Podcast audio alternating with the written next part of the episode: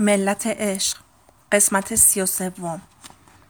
کیمیا قونیه زیحجه 644 خیلی عوض شده. انگار مرد دیگری شده. موهایش آنقدر بلند شده که روی چشمهایش میریزد. پوست تنش زیر آفتاب دمشق سوخته. جوانتر و خوشسیماتر شده. چیز دیگری هم در او تغییر کرده اما درست نمی‌دانم چه چیزی. چشم های سیاه و براغش مثل همیشه بی نگاه می کند اما در عمق چشمهایش جرقه دیگر هست. چشمهایش چشمهای مردی است که همه چیز را دیده و گذشته. آردش را ریخته و علکش را آویخته. از همه های دنیوی پاک شده. شمس عوض شده اما شاید بزرگترین تغییر را مولانا کرده باشد فکر می کردم همین که شمس برگردد همه درد و مرزهایش از بین می رود و خنده به چهرش می آید. اما اینطور نشد. روزی که شمس می آمد مولانا تا دروازه شهر به استقبالش رفت. اما بعدش دوباره به چاه غم و نگرانی در قلتید. این روزها بیش از قبل نگران و حتی غمگین و منزوی است. فکر کنم دلیلش را می‌دانم. چون یک بار شمس را از دست داده میترسد دوباره از دستش بدهد. چون یک بار درد جدایی را کشیده میترسد این درد را دوباره بچشد. کسی غیر من این را حس نمی کند. من اما در قلبم حسش می کنم. چون من هم درست مثل او می ترسم شمس را از دست بدهم. تنها کسی که می توانم دردم را به او بگویم گوهر خاتون است. همسر مرحوم مولانا مرتب به دیدنم می آید. به او نمی توانم شبه بگویم. با بقیه اشباهی که می شناسم خیلی فرق دارد. در این عالم طوری نمی گردد انگار که در رویا باشد. اراده زنی را دارد که می‌داند چه می کند. با او درباره همه چیز حرف می‌زنم. اما این نواخر فقط درباره یک موضوع حرف می‌زنیم. شمس. امروز به گوهر خاتون گفتم سرورمان مولانا به نظر نگران می آید. کاش می توانستم کمکش کنم. با حالتی اسرارآمیز گفت می توانی. موضوعی هست که مدتی است فکر مولانا را مشغول کرده. اما هنوز نتوانسته با کسی در میان بگذارد. پرسیدم چه موضوعی؟ مولانا فکر می کند اگر شمس ازدواج کند و سر و سامان بگیرد آن وقت اهالی قونیه او را راحتتر میپذیرند و دیگر کاری به کارش ندارند. شایعه ها و اتهام ها کم می شود با خودش می‌گوید اگر سر شمس بند شود پایش هم بند می شود و دیگر نیازی نیست از اینجا برود. کم مانده بود قلبم بیستد. پس قرار بود شمس ازدواج کند؟ اما با چه کسی؟ گوهر خاتون زیر چشمی نگاه هم کرد. پدرت مولانا کنجکاو است بداند کیمیای عزیز. آیا دلت می‌خواهد با شمس ازدواج کنی؟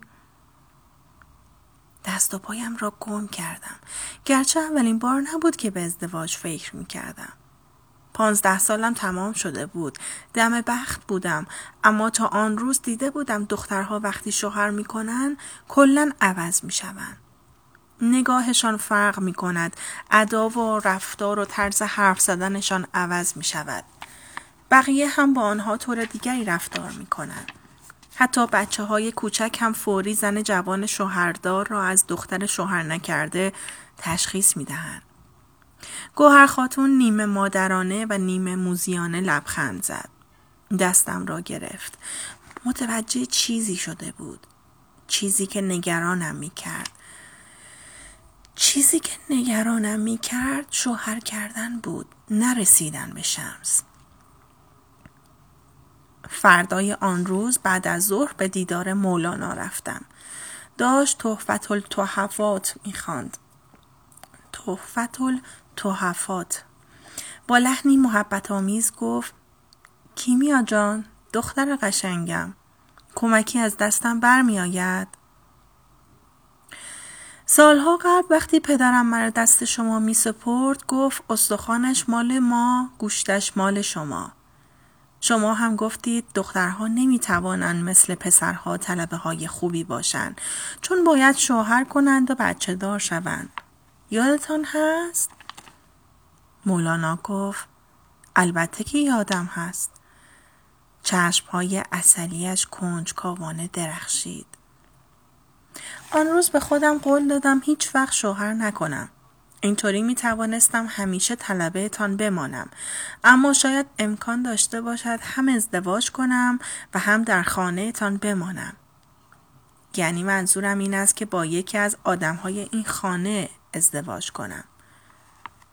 مولانا پرسید نکند می‌خواهی با علایالدین ازدواج کنی چی؟ علایالدین؟ گیت شده بودم. چرا فکر می‌کرد می‌خواهم با علایالدین ازدواج کنم؟ او که مثل برادرم بود. مولانا انگار متوجه شد گیت شدم برای همین توضیح داد. چند وقت پیش یک روز صبح علایالدین پیشم آمد و گفت دست ازدواج کیمیا را طالبم. دهانم باز ماند. می‌دانستم درست نیست دخترهای جوان در چنین مسائلی خود را مشتاق نشان بدهند. اما نتوانستم جلوی خودم را بگیرم و پرسیدم شما چه گفتید سرورم؟ گفتم اول باید از کیمیا بپرسم. گفتم سرورم. صدایم گرفت. روی پیشانیم قطره قطره عرق نشست. اینجا آمدم تا بگویم می‌خواهم با شمس ازدواج کنم. مولانا انگار باورش نمی‌شد چه شنیده. حیرت زده نگاه هم می کرد. بعد پرسید مطمئنی دخترم؟ گفتم مطمئنم. این ازدواج خیلی هم فایده دارد. اینطوری شمس عضو خانواده می شود و دیگر مجبور نیست از اینجا برود. آنگاه مولانا با دقت صورتم را برانداز کرد. یعنی تو برای کمک کردن به من می‌خواهی با شمس ازدواج کنی؟ برای اینکه اینجا بماند؟ اینطور است؟ گفتم خیر یعنی بله اما دقیقا این نیست. آب دهانم را قورت دادم. فکر می کنم شمس پیشانی نوشت من است. او قسمت من است. یا با او ازدواج می کنم یا با کسی ازدواج نمی کنم. تا همین حد توانستم عشقم را به شمس تبریزی اعتراف کنم. اولین کسی که خبر ازدواج را شنید را بود. دوان دوان پیشم آمد. لبخندی ساختگی زد و کنارم نشست و شروع کرد به پرسیدن. مطمئنی دخترم؟ واقعا می‌خواهی با شمس ازدواج کنی؟ خوب فکر کن. شوهر کردن که به همین سادگی نیست. سن و سالت که خیلی کم است. شمس هم که خیلی از تو بزرگتر است. بهتر نیست با کسی ازدواج کنی که سنش بهت می‌خورد؟ گفتم شمس می‌گوید عشق همه تفاوتها را از اعتبار میاندازد. اختلاف سنی که مهم نیست. فکر کنم آن موقع بود که کر را فهمید بد جوری خاطر خواه شدم. آهی کشید. زلفهای فلفل نمکیش را که پیش از موعد سفید شده بود زیر روسریش قایم کرد و گفت دخترم شمس درویشی حساس است. ذاتش شورشی است. مردهایی مثل او راحت و آسان به زندگی خانوادگی عادت نمی کنند. وحشی می مانند. این جور مردها را از دور دوست داشتن خوش است. اما شوهر خوبی ازشان در نمی آید. بعدا دلت می شکند. با اعتماد به نفس گفتم مسئله ای نیست که حل نشود. شمس به تدریج عوض می شود. آنقدر علاقه بهش نشان می دهم و آنقدر خوشبختش می کنم تا او هم عوض بشود. یاد می گیرد شوهری خوب و پدری خوب باشد. را به من اعتراض نکرد. این شد که صحبتمان پیش از آن که شروع بشود تمام شد. آن شب خوشحال به رخت خواب رفتم. قلبم مثل تب گروم گروم می‌زد در آن هنگام از کجا می دانستم بزرگترین اشتباهی را مرتکب شدم که زنها از روز اول مرتکب می شوند. نگو این گمان که می توانی مردی را که عاشقش هستی به واسطه عشق عوض کنی جهالتی قدیم و خاص ما زنها بوده. کرا قونیه زیحجه 644 سوال دیگری نکردم. نه برای اینکه قانع شده بودم برای اینکه فهمیده بودم کیمیا پاک عاشق شده از دخالت کردن در قضیه ازدواج کیمیا دست برداشتم در زندگی چنان اشتباه های عجیب و غریبی هست که حتی وقتی جلوی چشمهایت اتفاق میافتد نمی‌توانی دخالت کنی و جلوش را بگیری امسال انگار ماه رمضان زودتر از راه رسید توی خانه از سر و کولمان کار میریخت. جهیزی آماده می کردیم. عید هم زود گذشت. چهار روز بعدش کیمیا و شمس را به عقد یکدیگر درآوردیم. شب عروسی همونطور که مشغول کار بودم اتفاق عجیبی افتاد. در مطبخ تنها بودم. داشتم با وردنه روی تخته خمیرگیری خمیر باز می کردم تا برای مهمانها شیرینی بپزم. یک دفعه ناخداگاه یک مشت خمیر برداشتم. با آن چانه خمیر شروع کردم به ساختن مجسمه کوچکی از مریم مقدس. با نوک چاقو به خمیر شکل دادم. حالتی مهربان و دوست داشتنی دادم به صورت مجسمه. آنقدر غرق این کار شده بودم که متوجه نشدم کسی پشت سرم ایستاده. چی ساخته ای کر را؟ جا خوردم. وقتی برگشتم شمس را دیدم که جلوی در ایستاده. برای قایم کردن مجسمه دیگر دیر شده بود. شمس به تخته خمیرگیری نزدیک شد و به شمایلی که ساخته بودم نگاه کرد.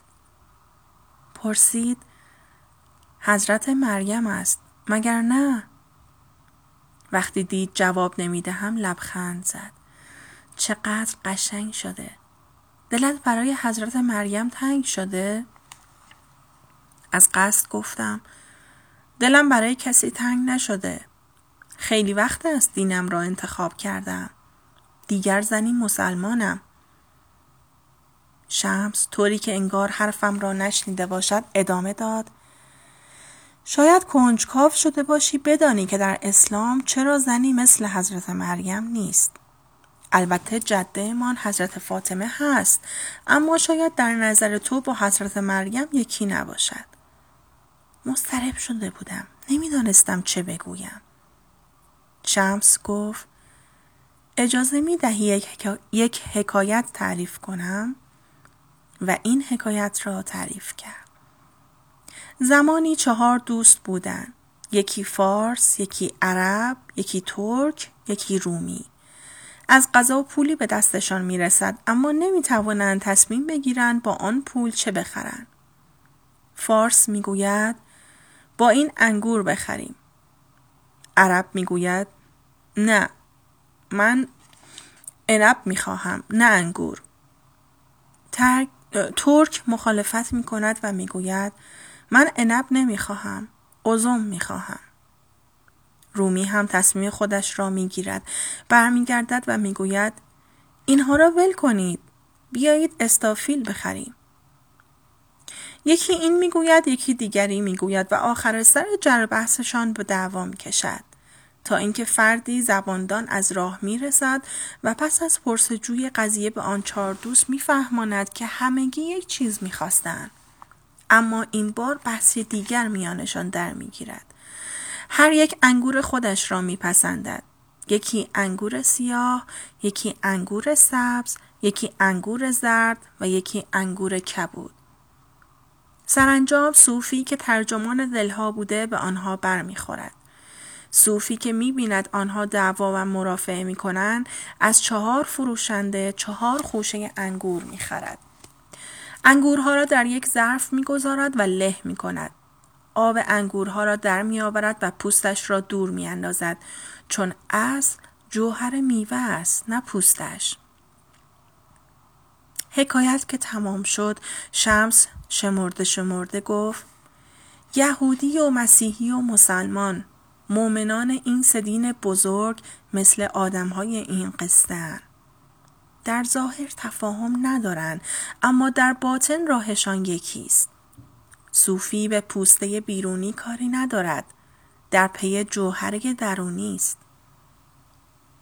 با دقت گوش می کردم. منظورم این است که نیازی نیست دلت برای حضرت مریم تنگ شود. چون نیازی نیست از او دور شوی.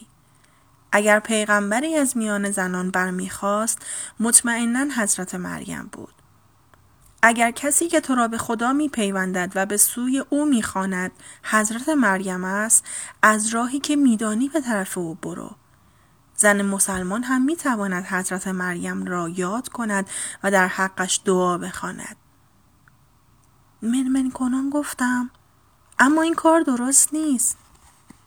چرا درست نیست؟ همه دین ها رودهایی که به دریایی واحد می ریزن.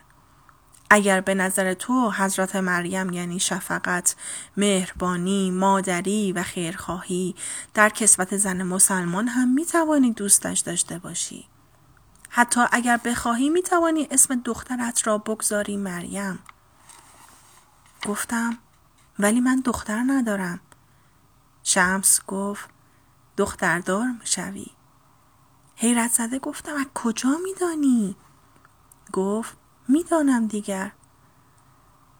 بی آنکه دست خودم باشد لبخند زدم. اولین بار از وقتی به این خانه آمده با شمس تبریزی احساس نزدیکی کردم. انگار همرازم شده بود. کنار هم ایستادیم و با نظری مشابه نگاه کردیم به مجسمه خمیری مریم مقدس. او هم با گرمی همیشگیش از روی تخته خمیرگیری لبخند زد. و آن هنگام بود که فهمیدم شمس چه انسان گشاده دل و خوش قلبی است و چرا شوهرم اینقدر به دوستیش با او اهمیت می دهد. در این خانه بماند جایی نرود. اما باز هم شک دارم شمس برای کیمیا شوهر خوبی بشود. اللا بوستون 15 ژوئیه 2008 انگار نمی‌دانست چه باید بکند. به هتل که رسید مدتی همان بیرون ماند. سرانجام وقتی جسارتش را جمع کرد و قدم به لابی هتل گذاشت با هنگامه ای روبرو شد. یک کاروان توریستی ژاپن آنجا بود. گروهی پیرمرد و پیرزن با لباسها و مدل موهای یکسان. برای اینکه با کسی چشم در چشم نشود و با آدم آشنایی روبرو نشود نگاهش را به تابلوهای روی دیوارها و زلمزینبوهای روی تاخچه ها دوخته بود. اما کمی بعد هیجانش بر او غلبه کرد. همین که سرش را گرداند و نگاهی به دور برش انداخت یک دفعه بین آن همه آدم چشمش به عزیز زهارا افتاد. گوشه ای ایستاده بود و لبخند زنان نگاهش می‌کرد. پیراهنی خاکی رنگ به تن و شلوار جین پررنگ به پا داشت. موهای مواج و بلوطی رنگش روی چشمهای سبزش افتاده بود و به او حالتی داده بود هم تخص هم از خود مطمئن. جسش ریز اما ازولانی بود. به آن اندازه خوشتیب بود که باعث شود اللا دست و پایش را گم کند.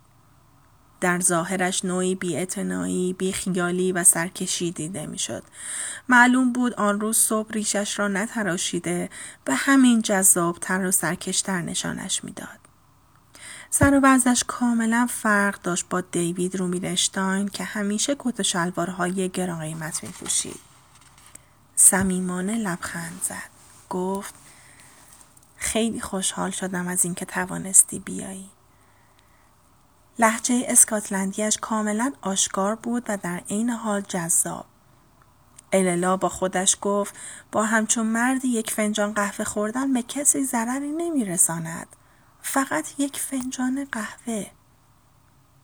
اما یک ساعت و نیم بعد یک فنجان شده بود چندین فنجان. صحبتشان چنان گرم شده بود و چنان با سرعت جریان پیدا کرده بود که اللا حتی یادش نیفتاده بود نگاهی به ساعت بیاندازد. ساعت یازده و نیم شب بود. و اللا روبینشتاین مادر سه فرزند با مردی که دربارش تقریبا چیزی نمی‌دانست جز اینکه رومانی تاریخی نوشته و یک ماه با او نامه نگاری و چند بار تلفنی صحبت کرده تنها در لابی هتلی نشسته بود اللا پرسید پس گفتی برای مجله اسمیتسونیان آمده ای. عزیز گفت راستش برای دیدن تو آمدم. بعد از خواندن نامت همون که با پست فرستاده بودی تصمیم گرفتم بیایم و از نزدیک با تو صحبت کنم. اللا انگار در آستانه گذر از مرز قرار گرفته بود. شاید می‌شد طوری رفتار کنند که گویی همه چیز تا الان صرفا نوعی آشنایی از راه دور بوده. اما دیگر در آستانه پشت سر گذاشتن مرزی بودند.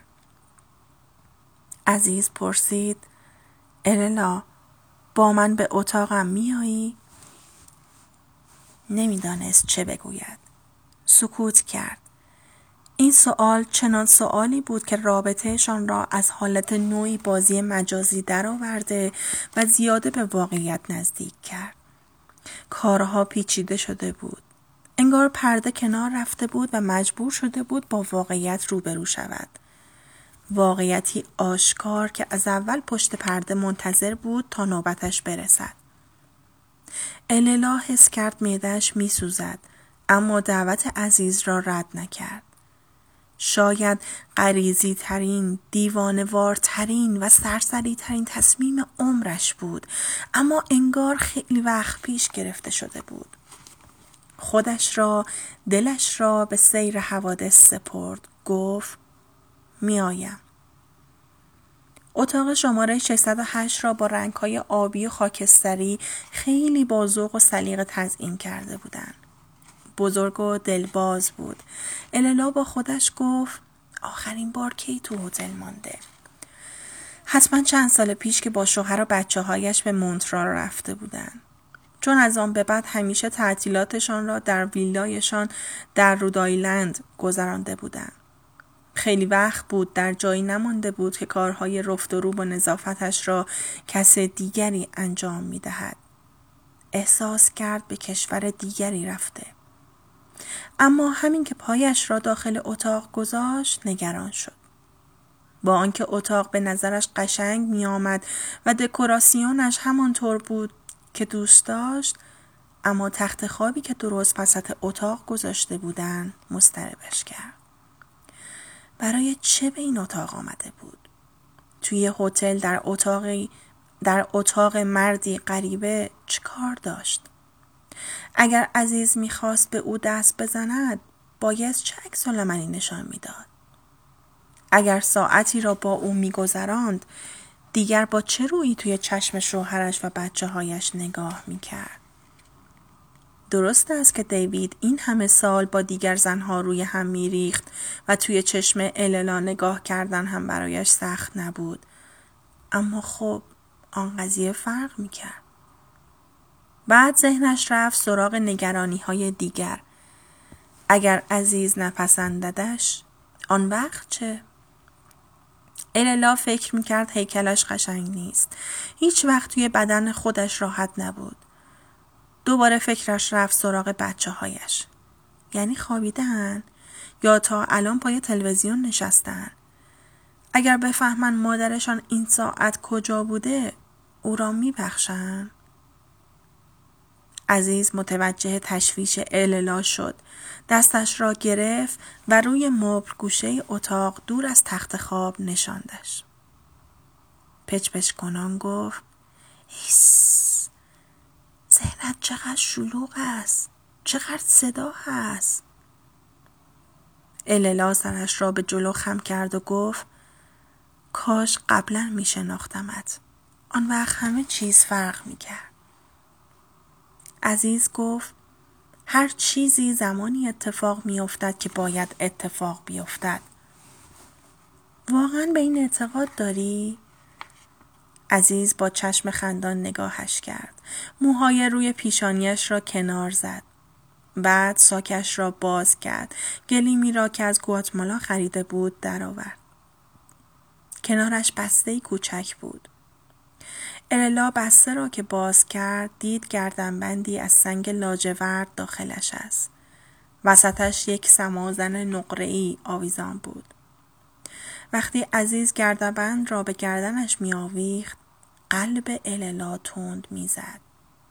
این مرد تلسمی داشت که نمی توانست توضیحش بدهد. پرسید می توانی دوستم داشته باشی؟ عزیز لبخند زنان گفت دوستت که دارم اما هنوز نمی‌شناسیم که.